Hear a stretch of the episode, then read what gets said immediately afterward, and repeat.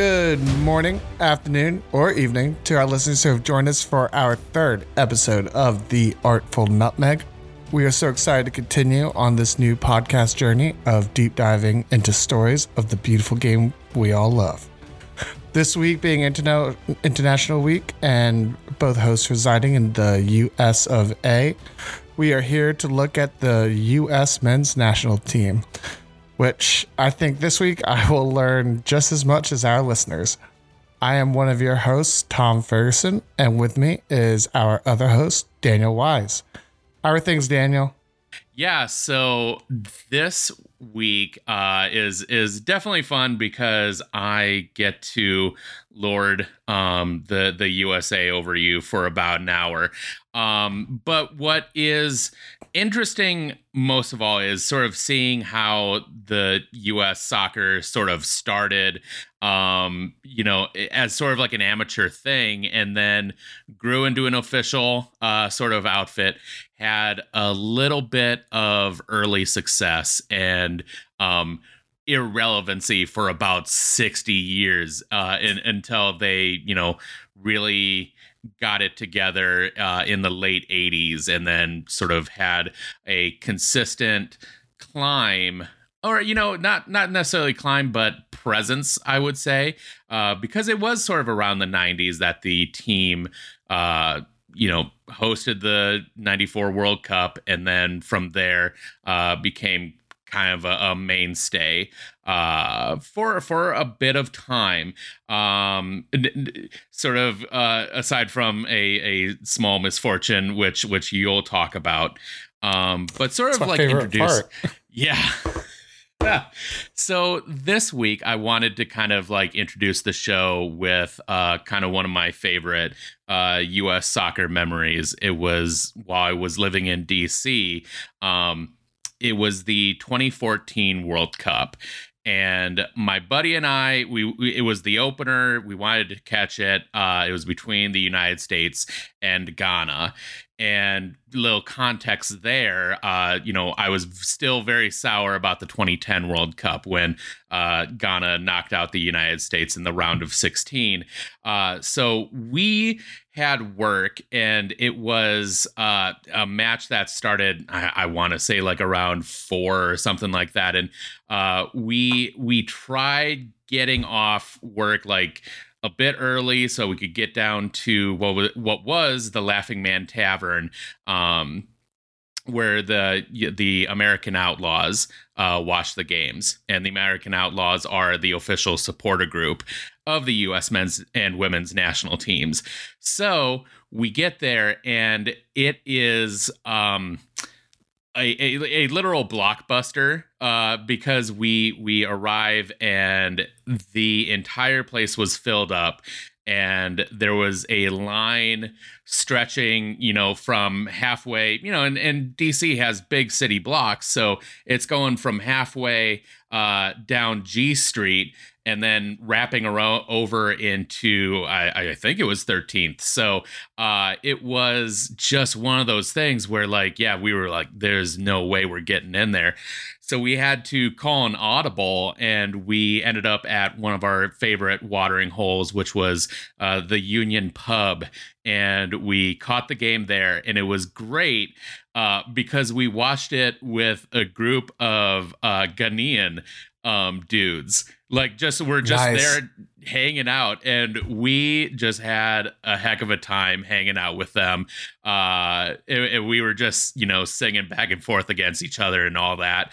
Uh and yeah when the united states came out firing and uh you know scored that early goal and then ghana came back and then you know us uh scored again. And uh yeah it was it was kind of like a, a tight tight game and and super fun. We had a chant that we had going on. Uh, we were we were singing um, "It's not gonna happen." Uh, so we we had some decent banter going on, and uh, yeah, I was I was with a good friend of mine um, who w- is a huge U.S. national team fan, and uh, yeah, he, he and I were like he he and I like really kept each other like into soccer and we were always going to DC United games and all that and yeah that whole 2014 run was really memorable really enjoyed it and yeah that's when i was like really in kind of the us soccer culture but of course you know awesome. uh, you, you have a particular memory as well and uh this one is not so happy though Yeah. Well, um, just a quick tidbit on what you're saying. I love uh, I love watching games or like interacting with you know fans of the opposing team. I remember being in Germany uh, for the 2006 World Cup, and they were singing. I'm wearing my England shirt, of course.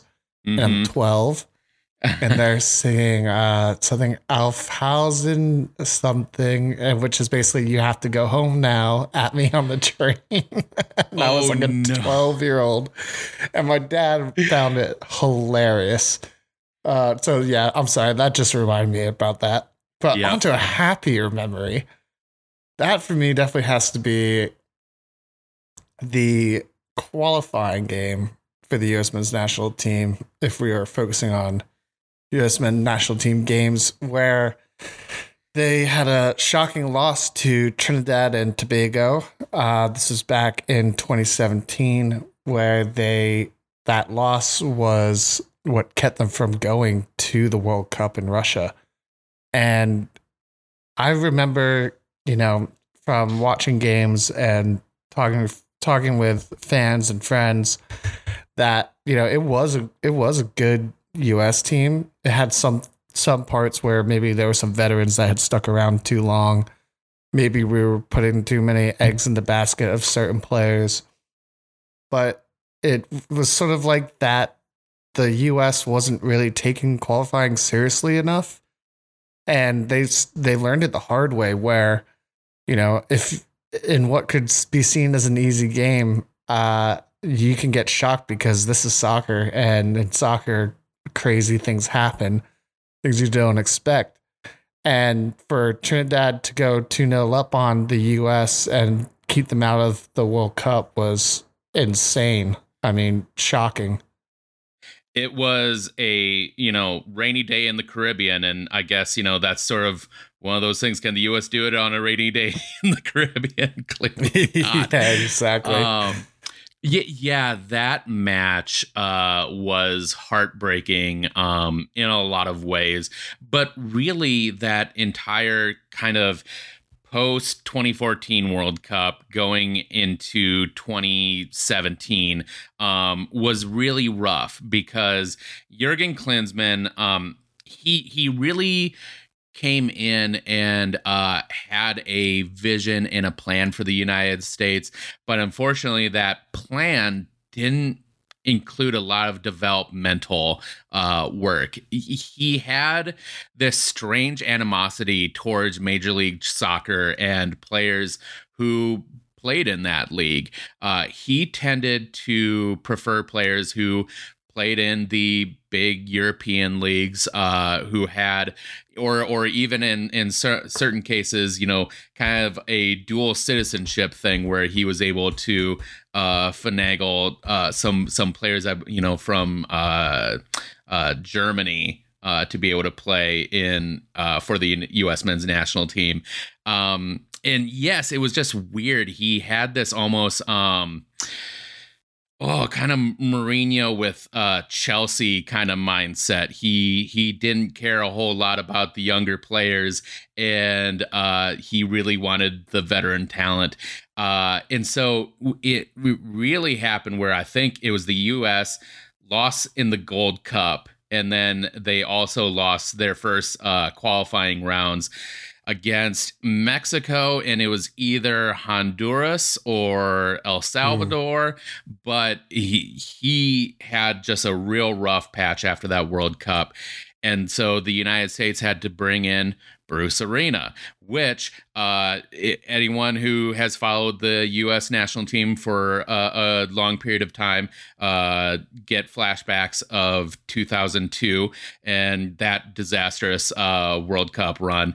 Um, it, it really he's a great football mind, but he was kind of out of his element. He already had to kind of uh, dig the team out of a hole, and you know just came down to a really wicked night down in Trinidad and Tobago, and uh, that and and that's the rest of the story, as they say. And uh, 2018 uh, was the year I supported Mexico, so that that's sort of yeah, it's that was a rough spot. Yeah, yeah, that is. I remember Bruce Arena. My man, oh man. Between between uh, yeah. the U.S. coaches, who would you say has been your favorite?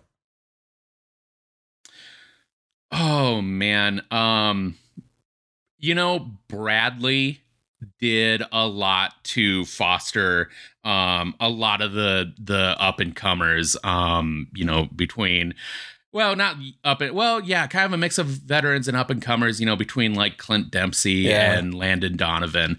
Um, he was a guy I think the team really rallied uh, behind. Um, you know, Greg Berhalter, uh, he on kind of the opposite end was very much like youth, youth, youth, and um, you know, but but to a degree, I think he just like experimented too much. He tinkered way too much with the formula. Uh, you know, kind of leading up to the 22 World Cup, and unfortunately, you know, uh, things kind of happened as they did. Uh, you know, kind of in his personal life, and yeah. you know the Claudio Reyna, uh, Gio Reyna situation, and you know, uh, you know, and I totally forgot this happened, but you know, now the U.S. has another interim uh, coach in Anthony Hudson, and uh, you know, he's you know, he's coming into a, a fresh uh, CONCACAF Nations League tournament, or I guess, you know, they're, they're still in the league portion, but um, he is working with a roster that has a lot of young talent uh, in, in some proven guys who are playing that big league uh, international football.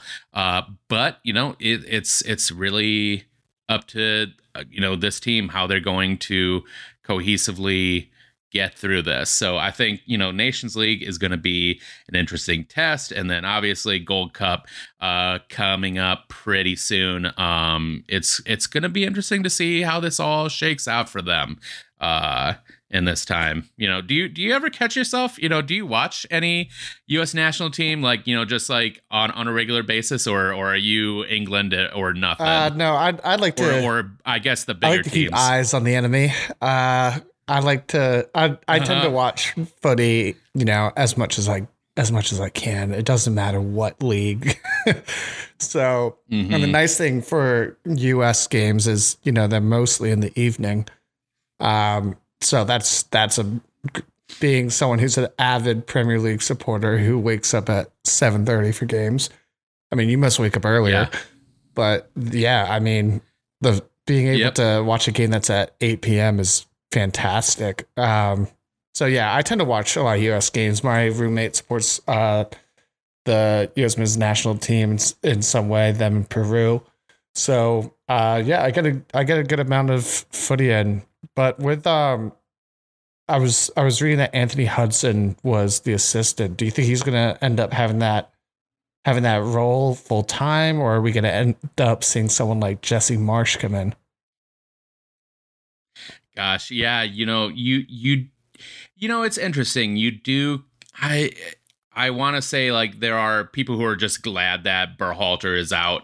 Um and and he was a very very unpopular choice uh kind of coming in after Bruce Arena, um, being that he has a lot of connections with U.S. soccer. Uh, there was a, a, bit of talk with of you know sort of cronyism and nepotism that was happening uh, with some of the hires that were coming in mm. at kind of the the higher end of U.S. soccer, and I think he's you know it's unfortunate. I like the guy. Uh, I like him as a coach. Uh, got a lot of respect for him, but I think he he he just came into a really rough situation, and it's unfortunate because this is probably the the best crop of players that the U.S. has had um, through you know the the you know sort of 30 past years that they've really been coming to prominence like probably more players in prominent roles at big european clubs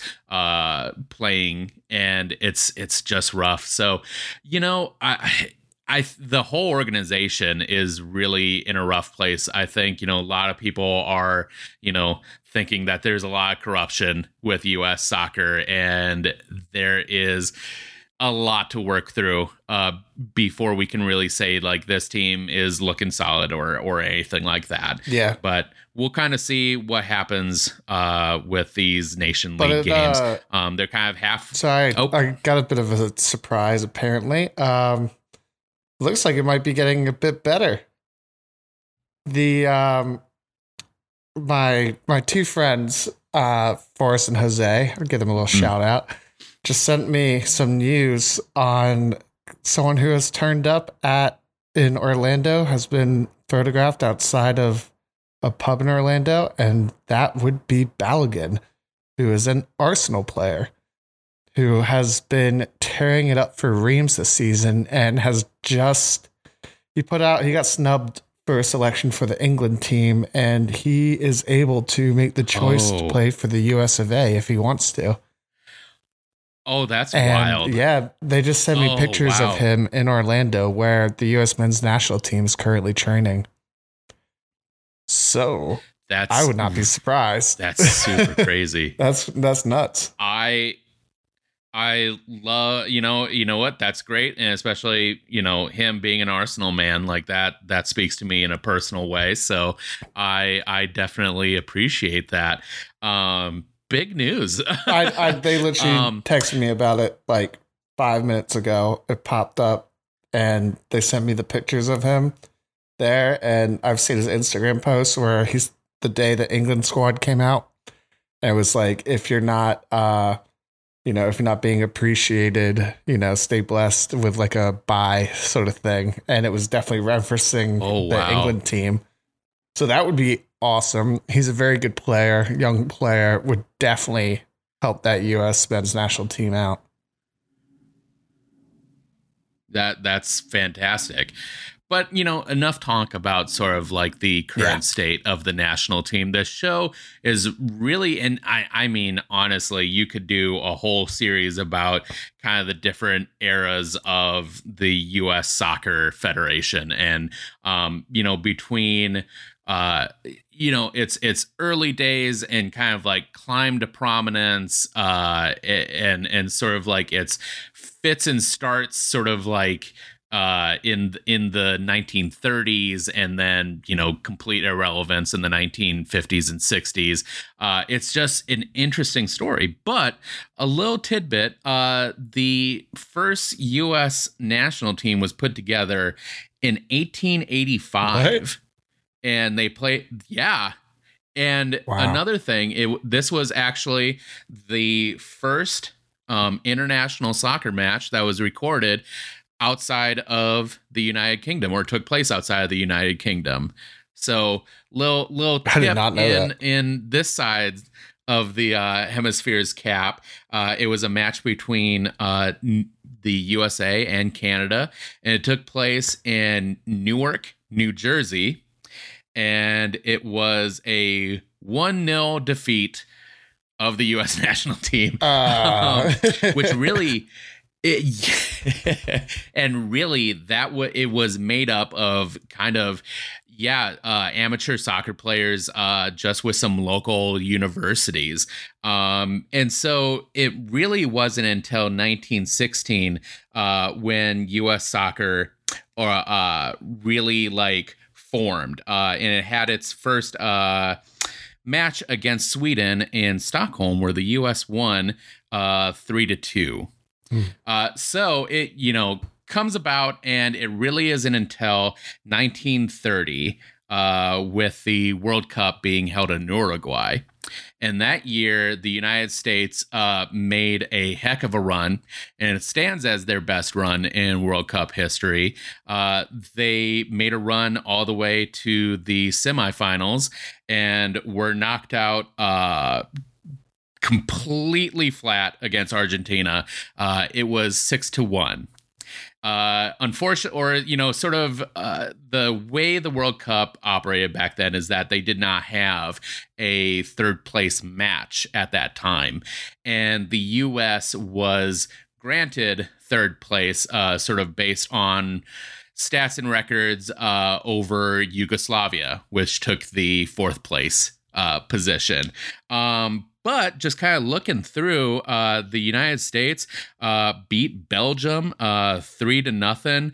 Uh, three to uh, they won three to nothing again uh, against Paraguay, and yeah, they they put up some some great numbers. Uh, unfortunately, after that point, um, you know, it really is not a lot. You know, it they had the they qualified for the 1934 World Cup uh, and the 1936 uh, Olympic Games, um, but you do not see anything um, until, uh, gosh. Uh, the 1980s, I want to say. Yikes. Uh, so kind of looking, yeah. So yeah. So from, so obviously with with uh, World War II going on, you don't have anything going on in 1938, uh, and because they withdrew. So 1950, that is when they uh, qualify again, and they uh, uh, basically didn't make it out of the group stage. um, did not qualify at all from 1954 to 1986, and then um, came in in 1990. That was their first uh, World Cup um, qualification. So yeah, you look at that. That is um, absolutely wild. Uh, that sort of 40 year difference for a team. I mean, that is me that that's more than my life and that's that would be so crazy you know i'm so used to just seeing the U- united states in the world cup Mm, yeah. that uh i'm i'm like spoiled but yes there was a entire period where they were not present at all um and so yeah i i uh am am just you know it's just really interesting looking back and uh you know they did try to kind of get back into it around uh the 1980s uh it they they wanted there was an interesting thing where they were trying to work uh sort of with the national uh or what the the fir- the first iteration of the NAS- NASL, uh, which was the North American Soccer League, um, and that was kind of like the before MLS, the first like push for soccer or professional soccer in the United States. Okay. What the U.S. Soccer Federation tried doing in the 1980s was uh, really weird. Um, they had a tough time getting like consistent, you know, sort of veterans, um, or, or you know, sort of like, or I guess you know, people competing with the national team. So what they tried doing was they put together uh, a national team club that they tried to fit in with the NASL, and it was basically Team America. Uh, it was a completely it was or a complete failure, and uh, eventually, you know, after NASL folded, uh, you know, kind of like this Team America uh, went along with it, and U.S. Soccer had to kind of go back to the drawing board. Um, so, you know, they, you know, did the Olympics in 19 or 1988, and around that time, they wanted to, uh, you know, sort of reframe what they were trying to do with the national team. So they were, you know, trying to essentially lure veterans with full time contracts to play with them. Uh, so they went to Seoul uh, and yeah, uh, Japan. Uh, what? Yeah, it was South Korea and Japan. Yeah. So uh, they they played in the Olympic Games. They didn't go very far, uh, but they did get you know, sort of granted the World Cup hosting gig uh, in 1994.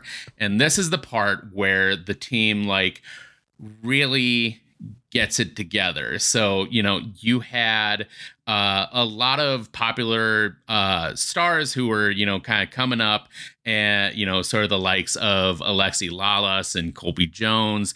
Uh, and, and also was interesting uh, looking back in 1988, uh, there was a men's, um, uh, I guess you know there was an announcement for the the men's roster, and uh, little DC United throwback here. John Harkes. Oh, there we uh, go. Was part of that team, and he was a spry, twenty-one year old kid uh w- with with that team so you know uh yeah the the team you know they they so they got all these you know veteran players to sort of sign on and play uh the 1994 world cup you know, was a huge thing for soccer in America because following that uh, was the formation of Major League Soccer, and uh, you know, sort of it became kind of a consistent home mm-hmm. uh, for American players to develop.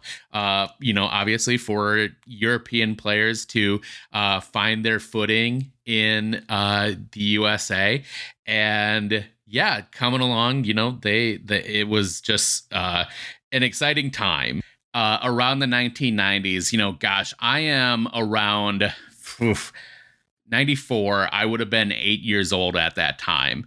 So, you know, I the the most I was getting in terms of soccer at that at that time was probably uh, you know, I'm trying to think, you know, did I have like Sports Illustrated for kids? Was he even, I don't even think it was that early that that magazine existed, but I remember that was kind of my introduction uh, to US soccer because man, it was, it was actually huge uh, in that magazine. Like you'd see the likes of Landon Donovan or right. Cobi Jones. So, you know, that was um, kind of my only exposure to it. And again, you know, it's so, uh, it's wild to see how far the sport has come in America over the years uh, because you barely could could catch it. Um, I think in terms of televised, you know, mainstream football, it would be the World Cup or the Olympics. That was really ah, yeah. the only way I could catch anything. I didn't know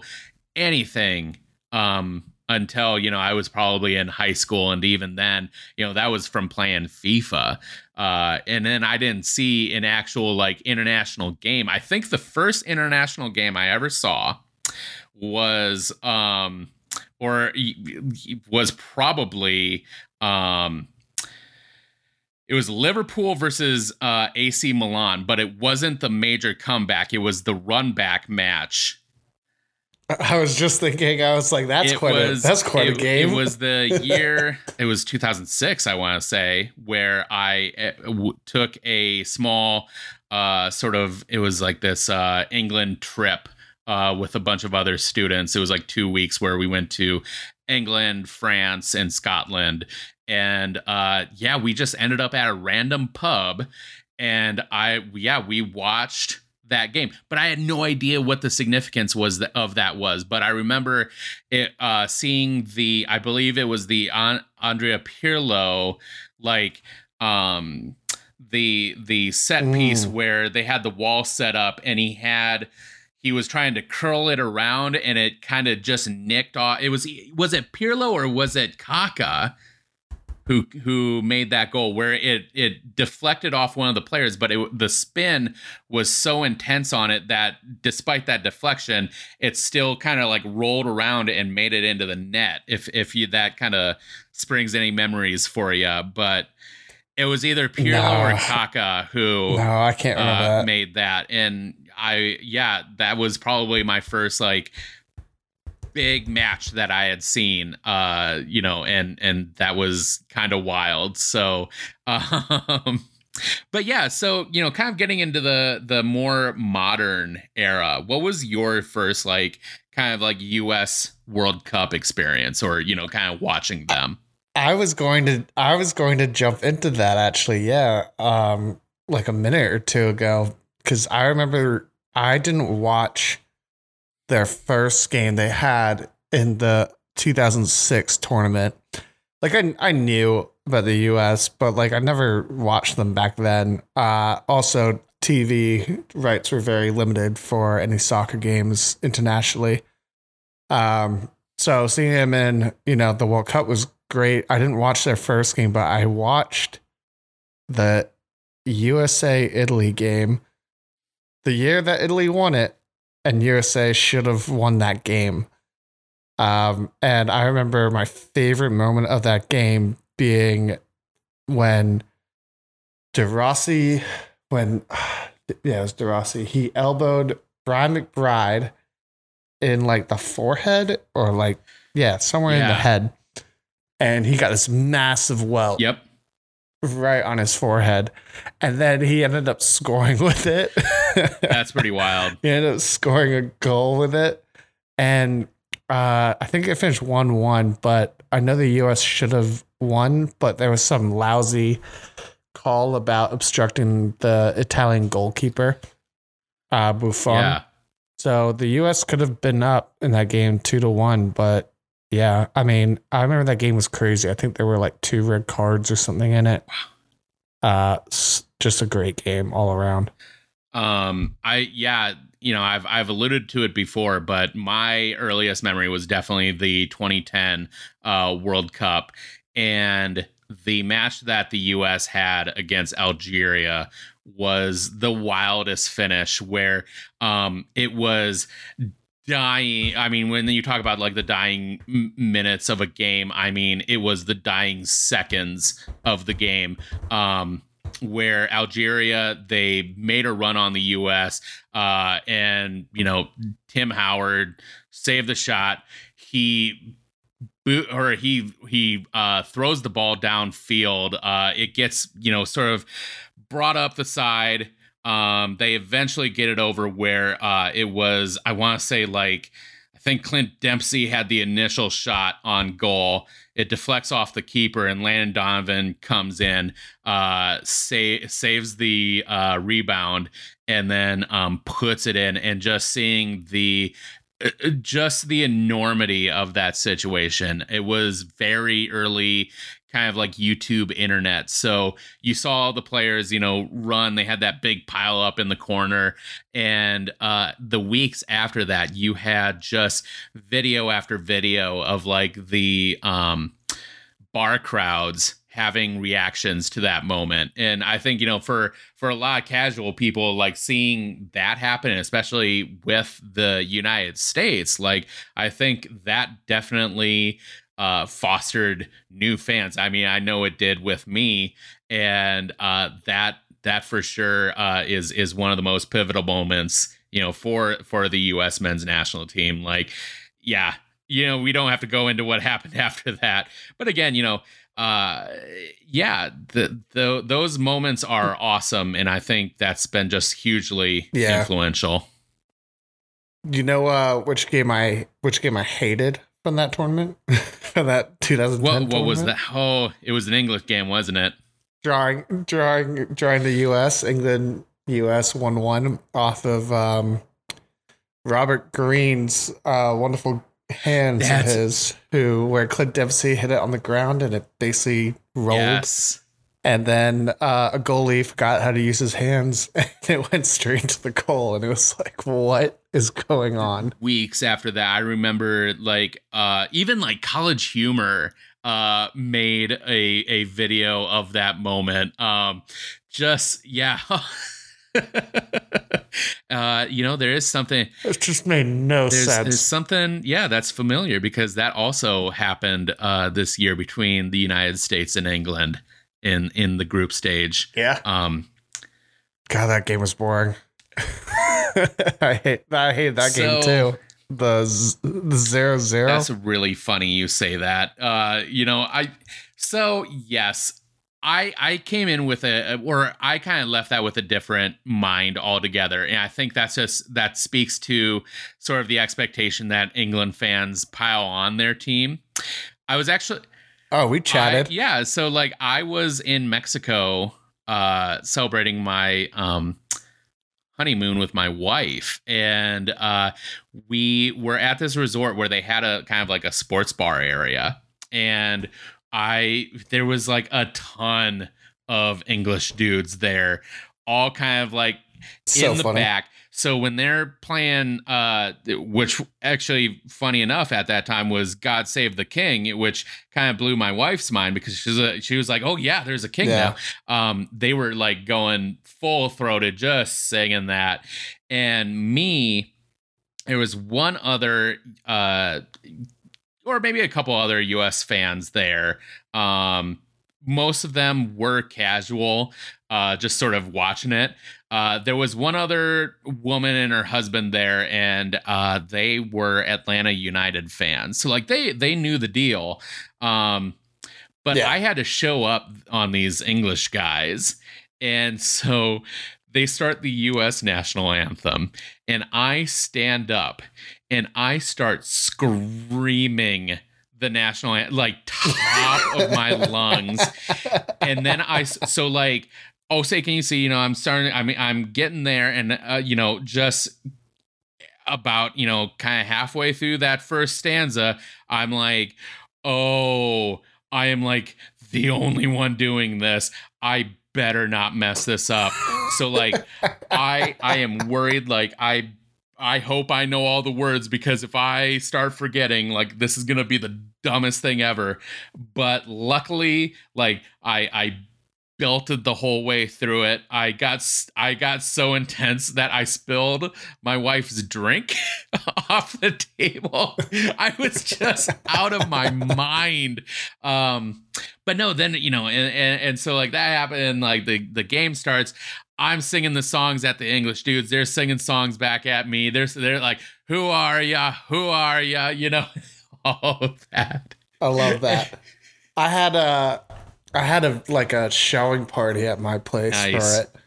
And all the all suddenly all the American dudes that I knew who I I know have haven't watched a game in their life suddenly were like, "Yeah, let's watch it. I'm so pumped." That's great. And uh and yeah, so they all came over and then they were like, zero zero, like, what are we doing? and I was like, yeah, it happens sometimes. like, I'm sorry. It's not like you're gonna get it's not like you're getting a touchdown every, you know, three minutes. Um but that game I felt yeah, it just felt like England didn't want to lose, in my opinion. Mhm.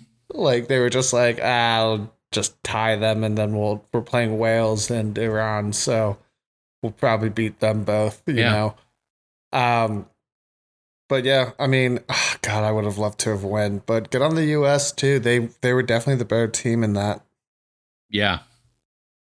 And you know, I so like my my thing was it was so good seeing the the at least the US team play such tight um tactics. Like I I loved how they approached that game. Um I you know, I would say yes, like both teams uh were definitely uh more more sparring than than actually like going for killing blows uh in that match but i thought the us just absolutely held their own i mean the the you know england f- to their credit they played their style for better or worse you know that that possession play and they Yeah.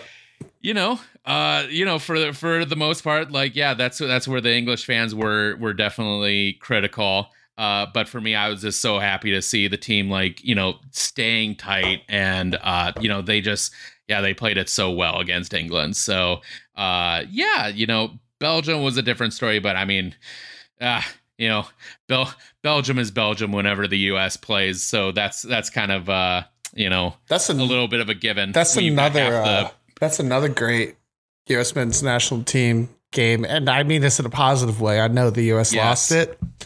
But I think Yep. it was round of 16 against Belgium in 2014. Might be wrong. 2014 was uh yeah that game Tim Howard was shout out. uh tim howard shout out uh tied for most saves in a single game i think, I think it was like It 16 was or something. 16 or 15 somewhere around there i want to say 16 that sounds better but More is um, always better. more is always better but you know for the most part it's the f- it's the uh sort of the finish of that game or or close to it uh where um or is it was that the Ghana game? The the John Brooks. Oh, that was against Header. Ghana. that was against Yeah, Ghana. That's so right. Where The Belgium game, I think, was 1-0 in the end, but it could have Yeah. been four or five. And Tim Howard was just a monster in that game. And it was There the was last a World Cup. It was his last World Cup, and he went out being like, "Yeah, Yeah. I'm that guy." there was a moment. Uh, who was? Oh gosh, who was that really good Kansas City player? Uh, he played for Kansas City forever, and that he was a you know kind of a men's national team uh, mainstay. The the name escapes me, but he had just a really tight chance. I remember at at the end uh, to draw it even, but unfortunately, it did not work out for the national team. It was probably the best you know? Belgium was too. It was probably their best team they had. Vincent Kompany, you had uh Fellaini. Who else was De on that squad? De Bruyne, Hazard, Bruyne, yeah. Uh, Yep. what's his name? I'm blanking his name, but he plays for Atletico. Um, yeah, uh, they have Witsel as well. They Yeah. just had, I mean, and it was all them at like their their perfect ages. So yeah, I I went to that game being like the U.S. is about to get ruined, and uh, no, they kept it. They kept it the full ninety minutes, and that was that was the one game where I was like, okay, there's something here. Like this this Yeah. U.S. team's got got something coming up. Um, you know, and then that's why the the 2018 miss was so big. But then they looked good again in this World Cup this year. and yeah, kind of getting back into that, you know, uh this World Cup was really interesting because you had Italy missing out on qualification this time. Love it. Uh, and then not only that, you had Germany bowing out at the group stage. I thought they were going to go so far, but no, that. Oof. Yeah, that, Uh, that was bad. Uh, didn't they? They lost to South Korea or something pretty badly, and they lost to someone else. Monaco, Yeah. Monaco, maybe a different group, but yeah, they just didn't look good at all. Like not at all. Yeah. Yeah. Um, but you know, and, and yeah, the United States, you know, sort of had their drama to deal with, and you know, it is what it is. But the 2026 World Cup is coming around. Uh, it's got three host nations. You've got Mexico, uh, U.S., and Canada, and I'm excited for it. Like I, you know, I, I, it's crazy to think it, but I'm gonna be 40 years old when when that tournament comes around. So, uh, Oh, hopefully, man, I'll be 32. Yeah. wow. Why? Why you Yeah, gotta make me think about ages? Well, yeah, yeah. Well, you know, I mean, it's it's coming along here. So, time time always marches forward. it'll be it'll be Um, fun. Are you gonna try to go to a game? I would love to. So like I I do see like they're playing in Kansas City or Chicago as well. Um I would love to go to either one of those spots. Yeah. Um East, and see East them Coast play. isn't great for games, unfortunately. I think our closest place is Philly, um, or New England, which is Philly, New England. Uh, is Miami thrown in there? I I wanted to say like I thought maybe I saw maybe um, Florida was in the mix. But yeah, I mean, Um, I'm I'm kind of bummed by it. The one warning I will give, which I have given my friends, remember that when a World Cup comes around, everything in the country becomes more expensive for that time. A Yeah. lot more expensive.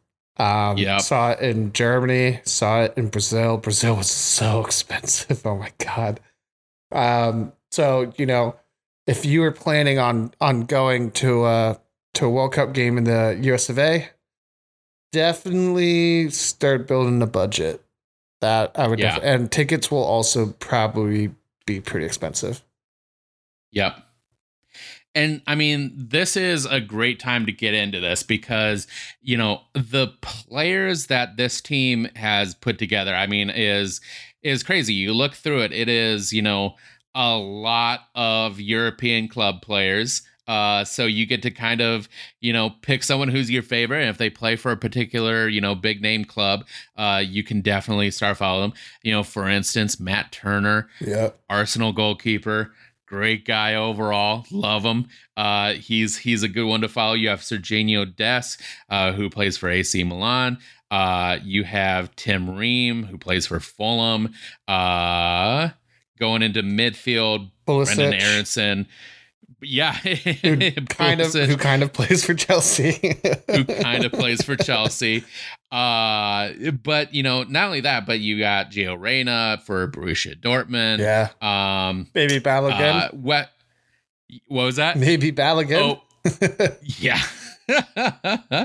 um, but no, Weston McKennie. He's he. I if any if there's anyone who I name as like my favorite on the national team, he's up there. I've been following him, you know, since he sort of made his uh start with Schalke.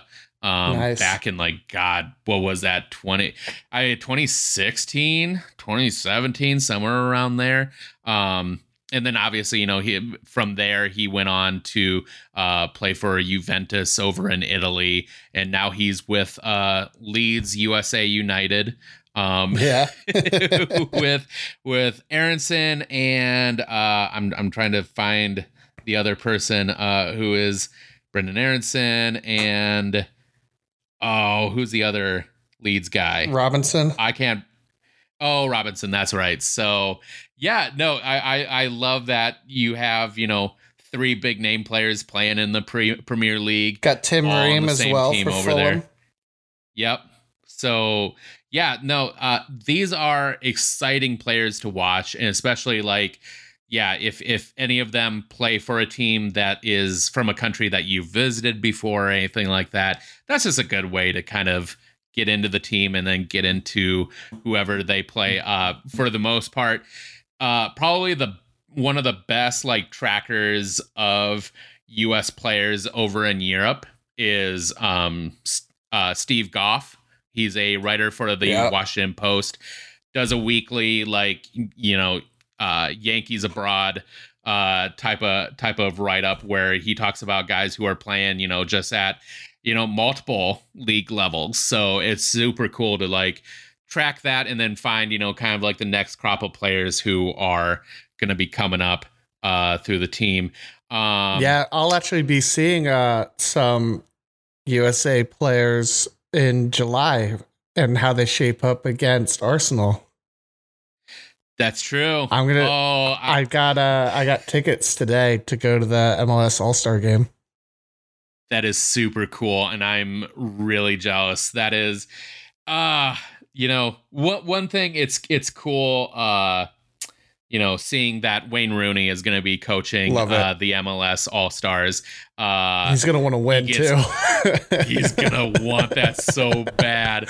Um, but no, I would, I would, uh, may, may, I don't know. I don't think it's in the cards for a for a cross country trip like that this summer. Actually, I think we actually have a lot of stuff going on in July. But um, no, uh, I'm I'm excited for that, and and hopefully that's an Arsenal team that will be coming off celebrating their Premier League title win.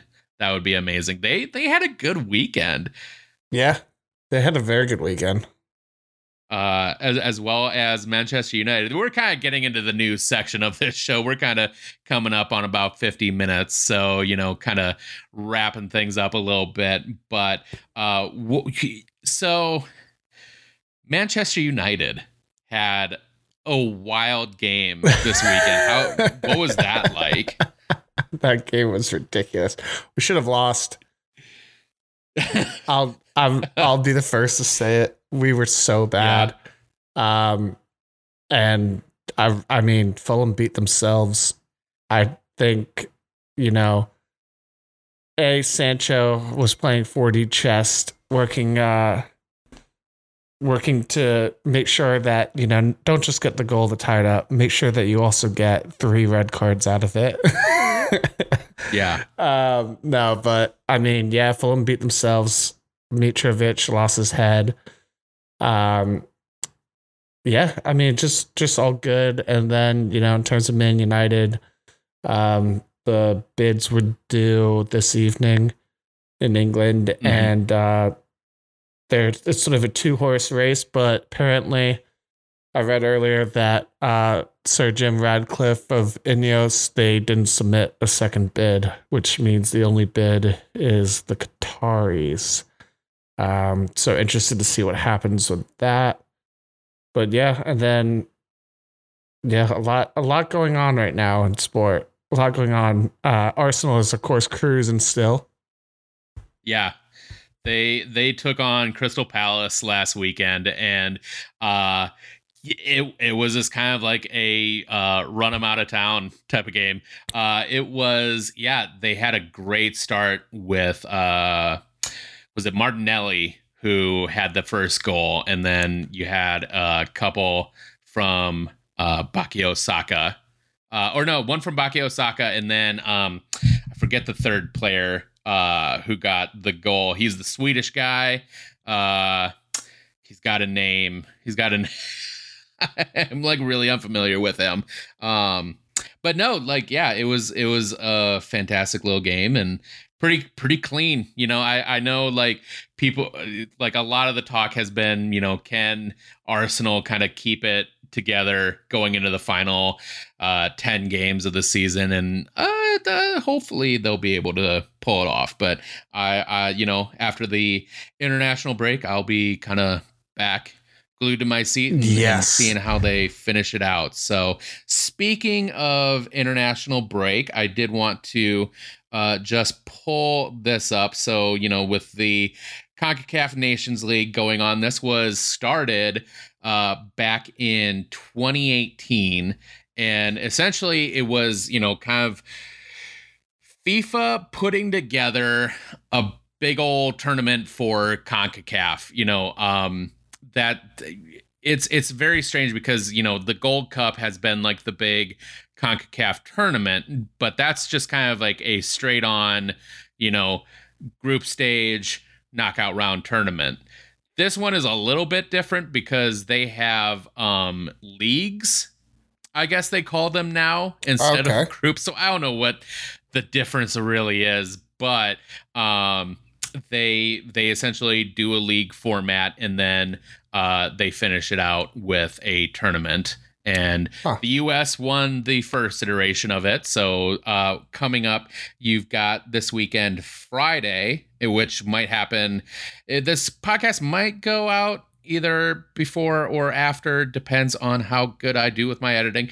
But uh, it will be coming. So Friday, uh, March 24th at 7 p.m. Uh, USA takes on Grenada, and then Monday, March 27th at 6:30 p.m. And these are Central times. Uh, the USA plays El Salvador. And another good memory of El Salvador was I got to see the United States uh, play them at FedEx Field. Um, it was a oh, very God. hot day. oh God! And no. I I got very shirtless. Uh, Only way like, to do it. Way too early in that game, but it was it was a scorcher of a day. Uh, a lot of like DC United guys uh, were there, and um, they you know anyone in DC hates Dan Snyder. So anytime True. we were sort of there to, you know, uh, or, you know, kind of there, uh, I saw one guy just smashing seats up uh in the section we were at. I like that. So he was just basically taking his foot and he would just, you know, crunch, you know, crunch down on the seat portion and just like rip it off its hinges. Um very much like RFK style when after they had their last match and people kind of took their own souvenirs from that place uh, that was great uh, but kind of going back as well i you know as i was researching this i also was remembered or reminded that in 2013 germany came to the us and they had a friendly against the USA at RFK and sold out the place. And wow. what I thought was like the most dangerous thing in the world, they filled the upper bowl. Oh which no!